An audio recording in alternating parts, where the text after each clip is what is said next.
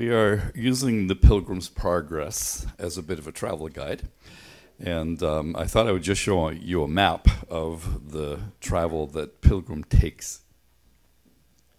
So you won't be able to, to see this in detail at all, but um, you might want to come up afterwards and have a look at the slide. Or if you go on the internet and just look for Pilgrim's Progress map, you will find all kinds of versions of the map um, outlining the journey that Pilgrim took.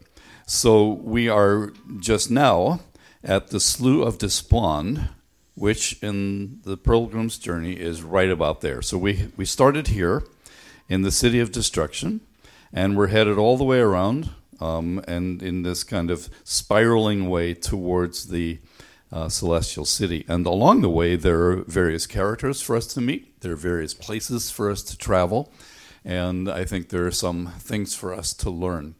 So today, as I said, we're in the Slough of Despond. And in the text version of the Pilgrim's Progress, here is just a short paragraph about this. Help then explained to Christian. This miry swamp is a place which cannot be mended. It is the pit where the scum and filth which attend conviction for sin continually runs, and therefore it is called the Slough of Despond. For as the sinner is awakened about his lost condition, there arises in his soul many fears and doubts and discouragements, which all settle in this place. This is the reason why the swamp remains so foul. Isn't that going to be a great place for us to travel and experience? The Slough of Despond. What is it about the Slough of Despond? The Slough of Despond, um, we're told, is the place of conviction. So I'm going to guide us today in just a little um, thinking about what it means to be convicted. Um, it's not a term that we use very often unless it's a negative term that has just happened to you after you've been charged and there has been a case and then you can be convicted. But that's not the case really in which we're using it here, although it is somewhat similar. Um, conviction sometimes for us means something that we believe firmly or we hold dearly. It's our conviction that um, this or the other thing. But the way in which we're going to look at it today is in a biblical way, in a theological way. And as we think about the slough of despond, it's that period of time when a person begins to feel a little restlessness in Pilgrim's experience in the city of destruction. Um, and he heads out and actually comes to the place of conversion. So he has not become a Christian. This is an allegory, so it's not gospel truth. But the story of Christian or Pilgrim is that he has been reading a book that has told him about the destruction that will come to the city in which he lives. And so he heads out on a journey following the instructions that this book gives him. And uh, the first place that he finds himself, um, as he sort of sorts through his friends, whether they are um, bidding him farewell or whether they want to come with him or whether they're trying to stop him from coming, he finds himself in this slough of despond, this, this place of conviction. And he decides, as he comes out of his conviction, to carry on. So he's going to continue on um, to the celestial city, and he will experience many things as we follow with him along the way. But this whole idea of conviction is something that in today's church is fairly elusive. Um, I grew up as, as a boy, um, with my dad being a gospel preacher, he was a tent preacher. So in Ireland, he, he had a real job, but he had a side job of being an evangelist. And they would literally go into towns and put up a big tent and have what they call in the States revival meetings.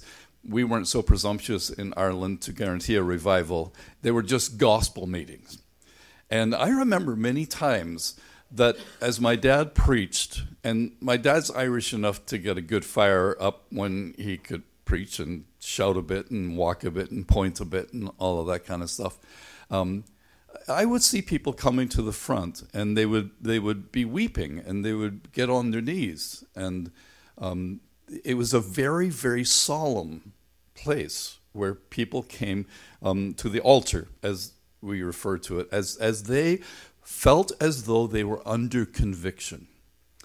Today, if I hang out with too many of my pastor friends and ask them, "Do you have any experience these days of people being under conviction?" I would get a response sort of like, hmm, kind of, but not the way it used to be. So, what's changed? Why is there not this conviction? And why do some people want to have a meeting with their pastor and say, Why don't you preach repentance more often? Why don't you preach about sin more often? Why don't we have a sense of the conviction by the Holy Spirit of people who are sinners coming to repentance and coming to know Christ? And we say it's a good question. So, as we think about ourselves and think about um, our lives and our friends and this world that we're living in, um, we're going to look at something that Jesus promised, and it's on the subject of conviction. He said, You're all upset right now because I'm going to leave. I've told you that I'm going to leave. But if you would only understand, it is good for you if I go. Because if I go, I'm going to send another counselor. I'm going to send another helper to you. It's the word paraclete that we've talked about once or twice. And when the paraclete comes, when the Holy Spirit comes, it will be good for you that he has come because here are some of the things that he's going to do. And so, on the subject of conviction, here's what Jesus says And he, when he comes, will convict the world concerning sin and righteousness and judgment. Concerning sin, because they do not believe in me. Concerning righteousness, because I go to the Father and you no longer see me. And concerning judgment, because the ruler of this world has been judged. And I could read that and say, So there you are. Except when I read this, I don't understand what it says. Do you? That's why we need to dig it up a little bit this morning. What exactly does the Holy Spirit do? And how exactly does Jesus say um, this conviction will work? Why are people going to be convicted of sin? Righteousness, and judgment. First of all, what would that look like to be convicted of those things? And then, in what way is it because they don't believe in Him that they're convicted because of their sin? Um, in what way is it because He goes to the Father and they can't see Him anymore that they're convicted of righteousness? And in what way is it concerning judgment because the ruler of the world has been judged? It's Jesus says it as though the disciples should understand it and say, Oh, thank you. Good. Yeah, we're, we're not so sad anymore that you're leaving. Now that we know that the Spirit is coming and He will do those three things for those three reasons, we can get on with the job. I, I think they probably sat and looked at one another and said, I have no idea what he's talking about. How? What does that mean? And in today's world, as we watch a sociological shift in the church and evangelicalism, and we say those days of conviction of sin seem to have largely left us. Where are we now? In fact, these days, what is sin in the thinking of a society like ours? What's sin in the mind of a person sitting in church on a Sunday morning? So let's see what we can find out. First of all, we're told that he will convict the world concerning sin, righteousness, and judgment. Um, convict is, is a, it's a very strong word. It, it could mean he will shame the world. It could mean he will out the world could mean he will convince the world. Um, it is a bit of a legal term. It's, it's something that might have shown up in court.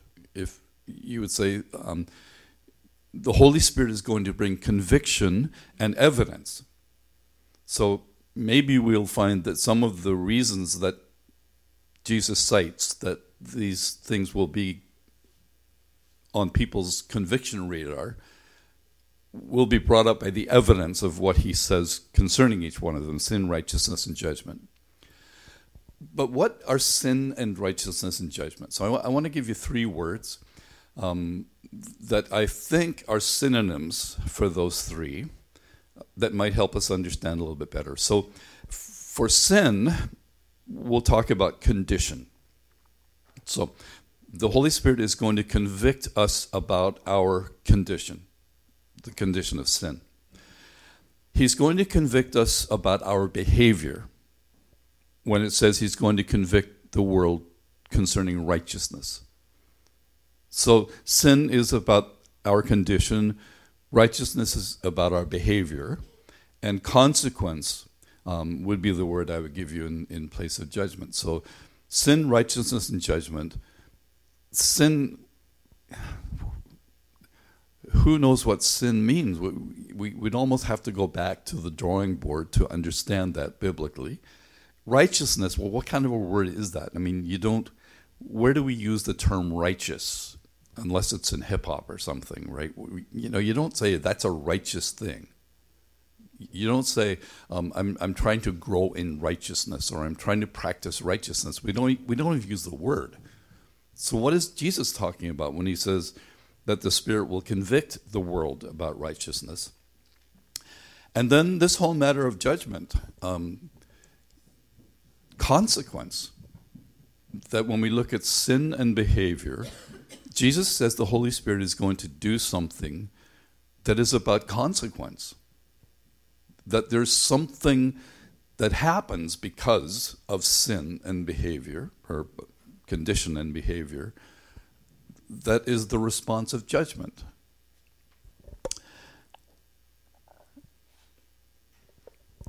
Concerning sin, because they don't believe in me. Um, I, I, let me take it apart a little bit.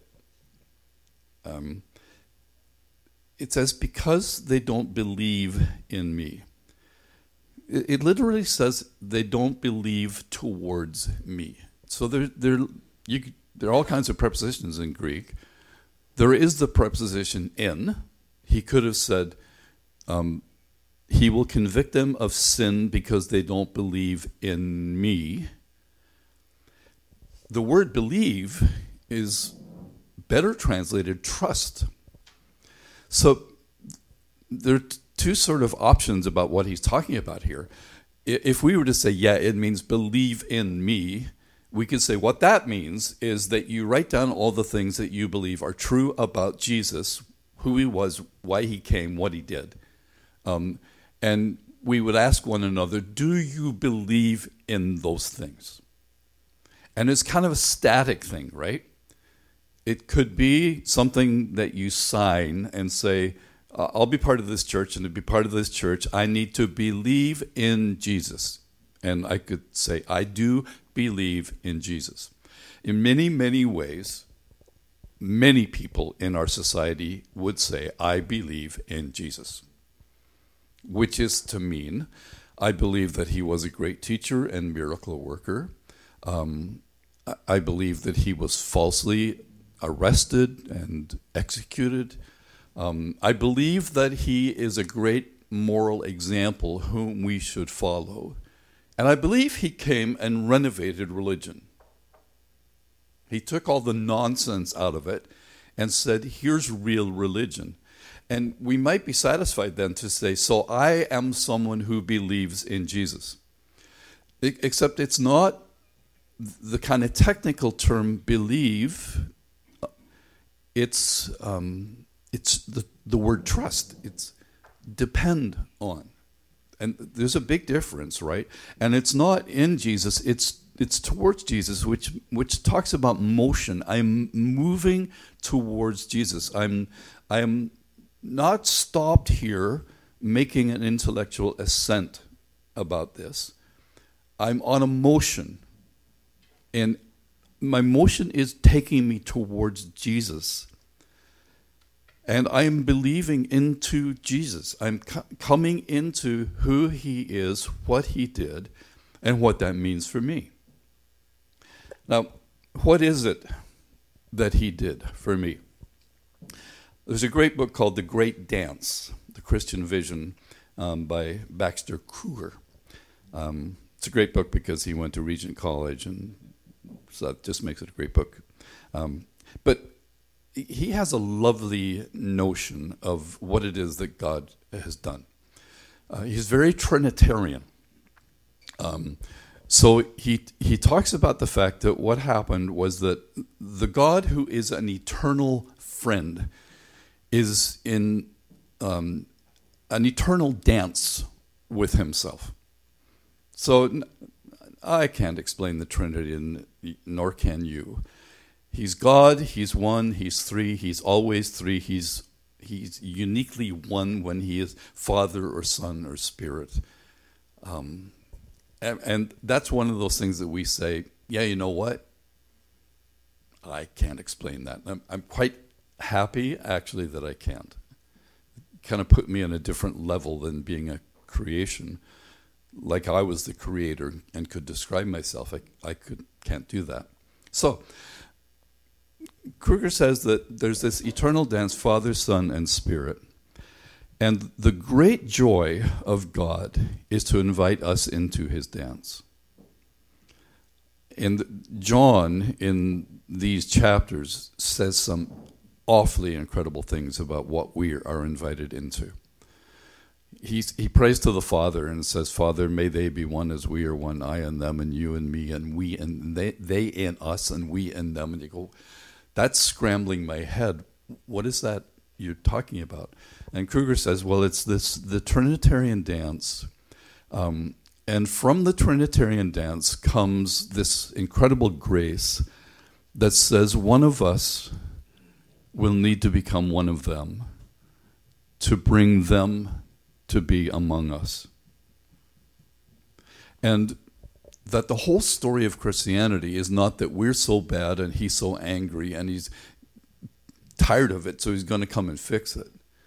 But that it's the joy of the Trinity saying, What will we do to enable humankind to be brought up into our dance? That is our eternal joy. And he says this uh, Christ is the point of contact between divine and human life. He's the connection between the Spirit or the Trinity and the human existence. He mediates the triune life of God to us.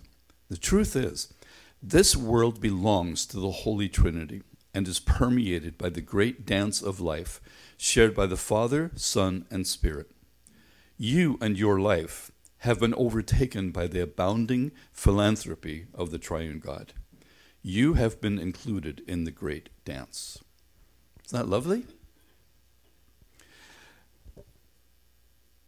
So, to reject Jesus is to kibosh the whole thing. The, the greatest sin that there could be is for me to dismiss Jesus, given what he came to do. To say, I'm not really interested in that. So the Spirit will come and He will make it known to humankind that what Jesus has done has been enormous grace um, and that it had to be done and was done out of the delight of the Trinity because the Trinity wanted to join humanity to deity, wanted us to be at the table, in the room, uh, wanted us to be in the dance. And the point is, th- there's one dance card, and it's called Jesus. So the Holy Spirit will say, You cannot dismiss Jesus. In, in the full notion of who he, as one of the Trinity, was in coming and what he became. He became mortal, although immortal in his essence as deity, but but he became a human and he continues as a human. He got, he was never a human before the incarnation. But in the incarnation he became human and he left this earth. The importance of the ascension is that they watched him go up into heaven as a human being. He went back to the trinity to the dance as a human. Because now forevermore humans can be part of the great dance of the Trinity. So the affront of rejecting Jesus is the highest affront of sin. And when the Holy Spirit comes, he will be poking at people and saying, Jesus is the only way. We've talked before about how God applies the truth that Jesus is the only way. The point is that there is only one dance card, it is Jesus. And no one comes to the Father except through me. And, and we accept that and practice into that. So, sin is not only um, that we are sinful beings, it's not a f- sort of only a forensic story of how good heaven is and how bad earth is, and how good God is and how bad we are. It's a story of grace and the story of this great dance. Um, that says every which way that your head gets twisted and turned on why Jesus came and what atonement means and what substitution was being made and how it was applied and all of that, that's enormously important because Jesus is the one who joins the human to the divine. The next thing is that the Spirit is said um, that He will convict the world of righteousness or concerning righteousness, because I go to the Father and you no longer see me.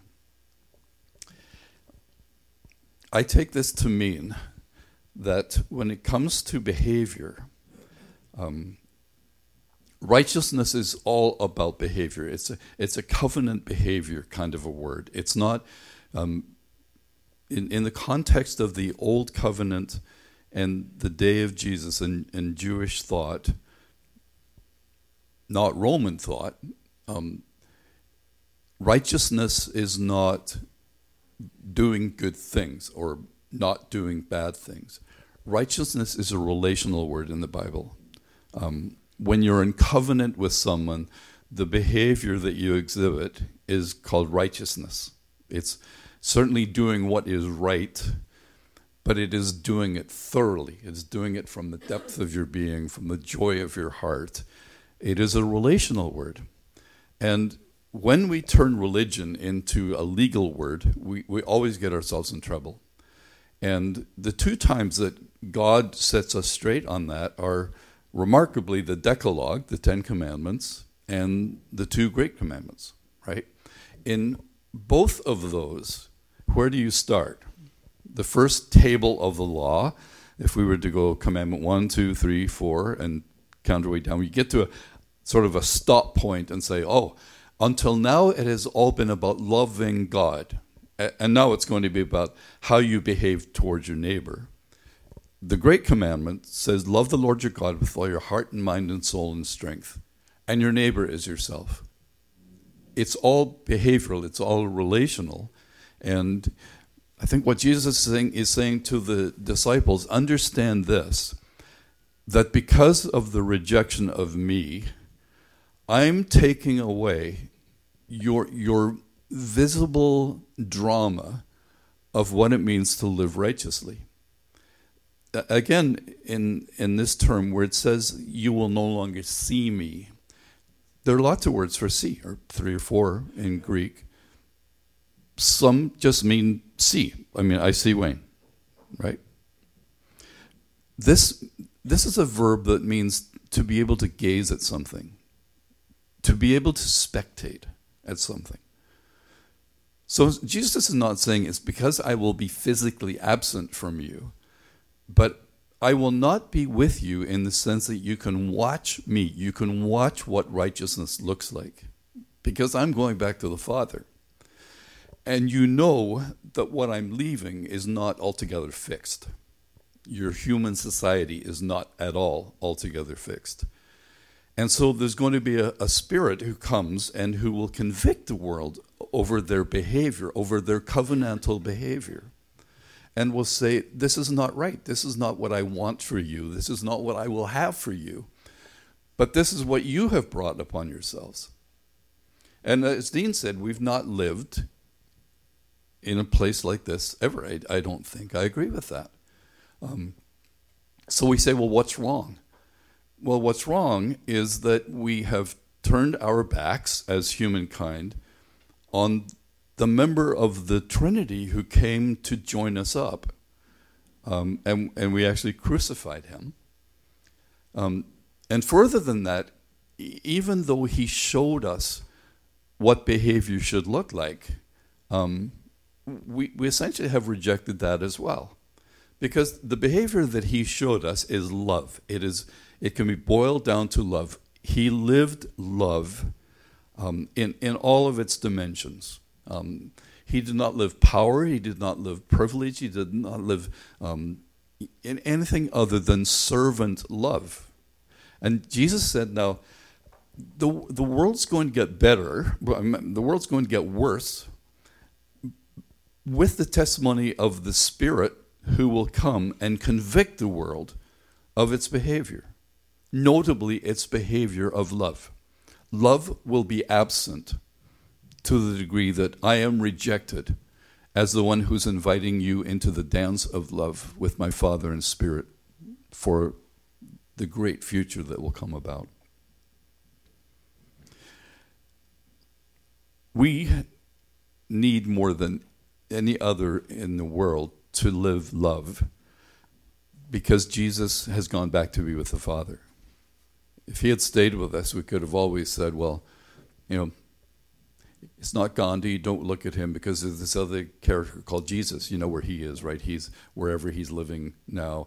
And his life is the life of righteousness that we are all invited to. So just follow him. He said, I'm not going to be here all the more reason for Jesus' followers to love one another, to do all of the loving things, to be all the loving ways that they are taught to be by Him, with the Spirit who comes to energize that in them. And the final thing is, is, that he says the Spirit will convince the world or convict the world concerning judgment. Because the ruler of this world has been judged. I think the conviction that weighs most heavily on us these days um, is, is the wickedness of the ruler of this world. The brokenness that we're responsible for, right, the roof that we pull down on our heads, it'd be bad enough, except that the ruler of this world empowers it with hatred and death and animosity to say that he hates us is an understatement. He, he wakes up in the morning, if he does any sleeping, seething with hatred because he doesn't want that dance to take place. He doesn't want us into the sacred dance. He wants us to turn away from Jesus and be sinful in that rejection. He wants us to live hatefully with one another. Um, and He wants us to just make sure that there's that chasm that never is, is breached between the Trinity God and humankind.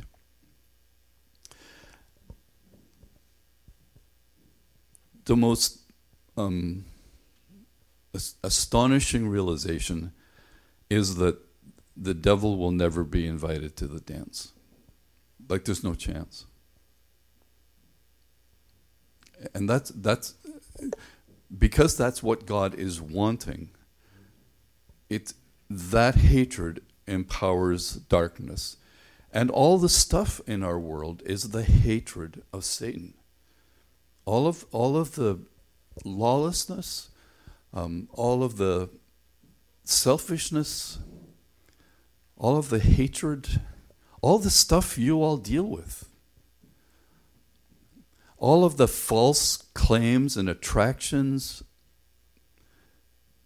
it's it's not just all stuff i mean we can dream up bad enough stuff ourselves or useless enough stuff. But it is empowered by the king of darkness, the one who hates us. And that's why the world is the way it is. You know, somebody will say, give your head a shake. When we look around and see what the world is like, we have to say, come on, there is something wrong here. What, what is wrong? And the answer is sin and righteousness and judgment. And the truth that finally the head will be cut off, the serpent, the devil, um, his power will be lost, and he will be into the lake of fire, which was prepared for him and his angels, not for us. And he won't be invited to the dance. So I think this morning we first of all need to long for the dance and not just be wondering how we can be legally okay. So it's not just a legal, it's, it's a dynamic relational thing that has happened with God coming to be here. Um, with, with God being willing to be one of us because he wants us to be able to be one of them. We don't become gods, we become partners in the dance. Um, but we become invited, in fact, adopted partners in the dance. And there's a word so we're not just forgiven, we're adopted. When you're adopted, you become part of the family. And we are accepted in the beloved. We are welcomed by the Father with his beloved and spirit. And they will say, We've been waiting for eternity to be able to invite you to the dance. So here's your card. The Spirit needs to come, Jesus says, because he needs to convince the world, to convict the world. So we just have to live into this with as much joy and energy as we can so that people might ask us the why. And the why is not because we're good people, better people, more privileged people. The why is because we've come to discover that the Creator God, who is triune, is welcoming us into his company. And as that happens, when the kingdom of Jesus comes, when the whole new creation that Tom Wright talks about, and I talk about probably more than I need to, um, when that comes, it's going to be amazing, um, and the old will be gone. So carry on what you're doing, um, but divest yourself of things that are not allowing Jesus to be Lord of all that you are. Um, one of the things I heard from someone this week was that the the attractional church was an interesting movement. That was when we convinced people to come to church because um, they would like it if they came, because most of us didn't like it when we used to come. So come because you'll like it if you come. It'll be relevant. Um, and then you can go back to the rest of your life.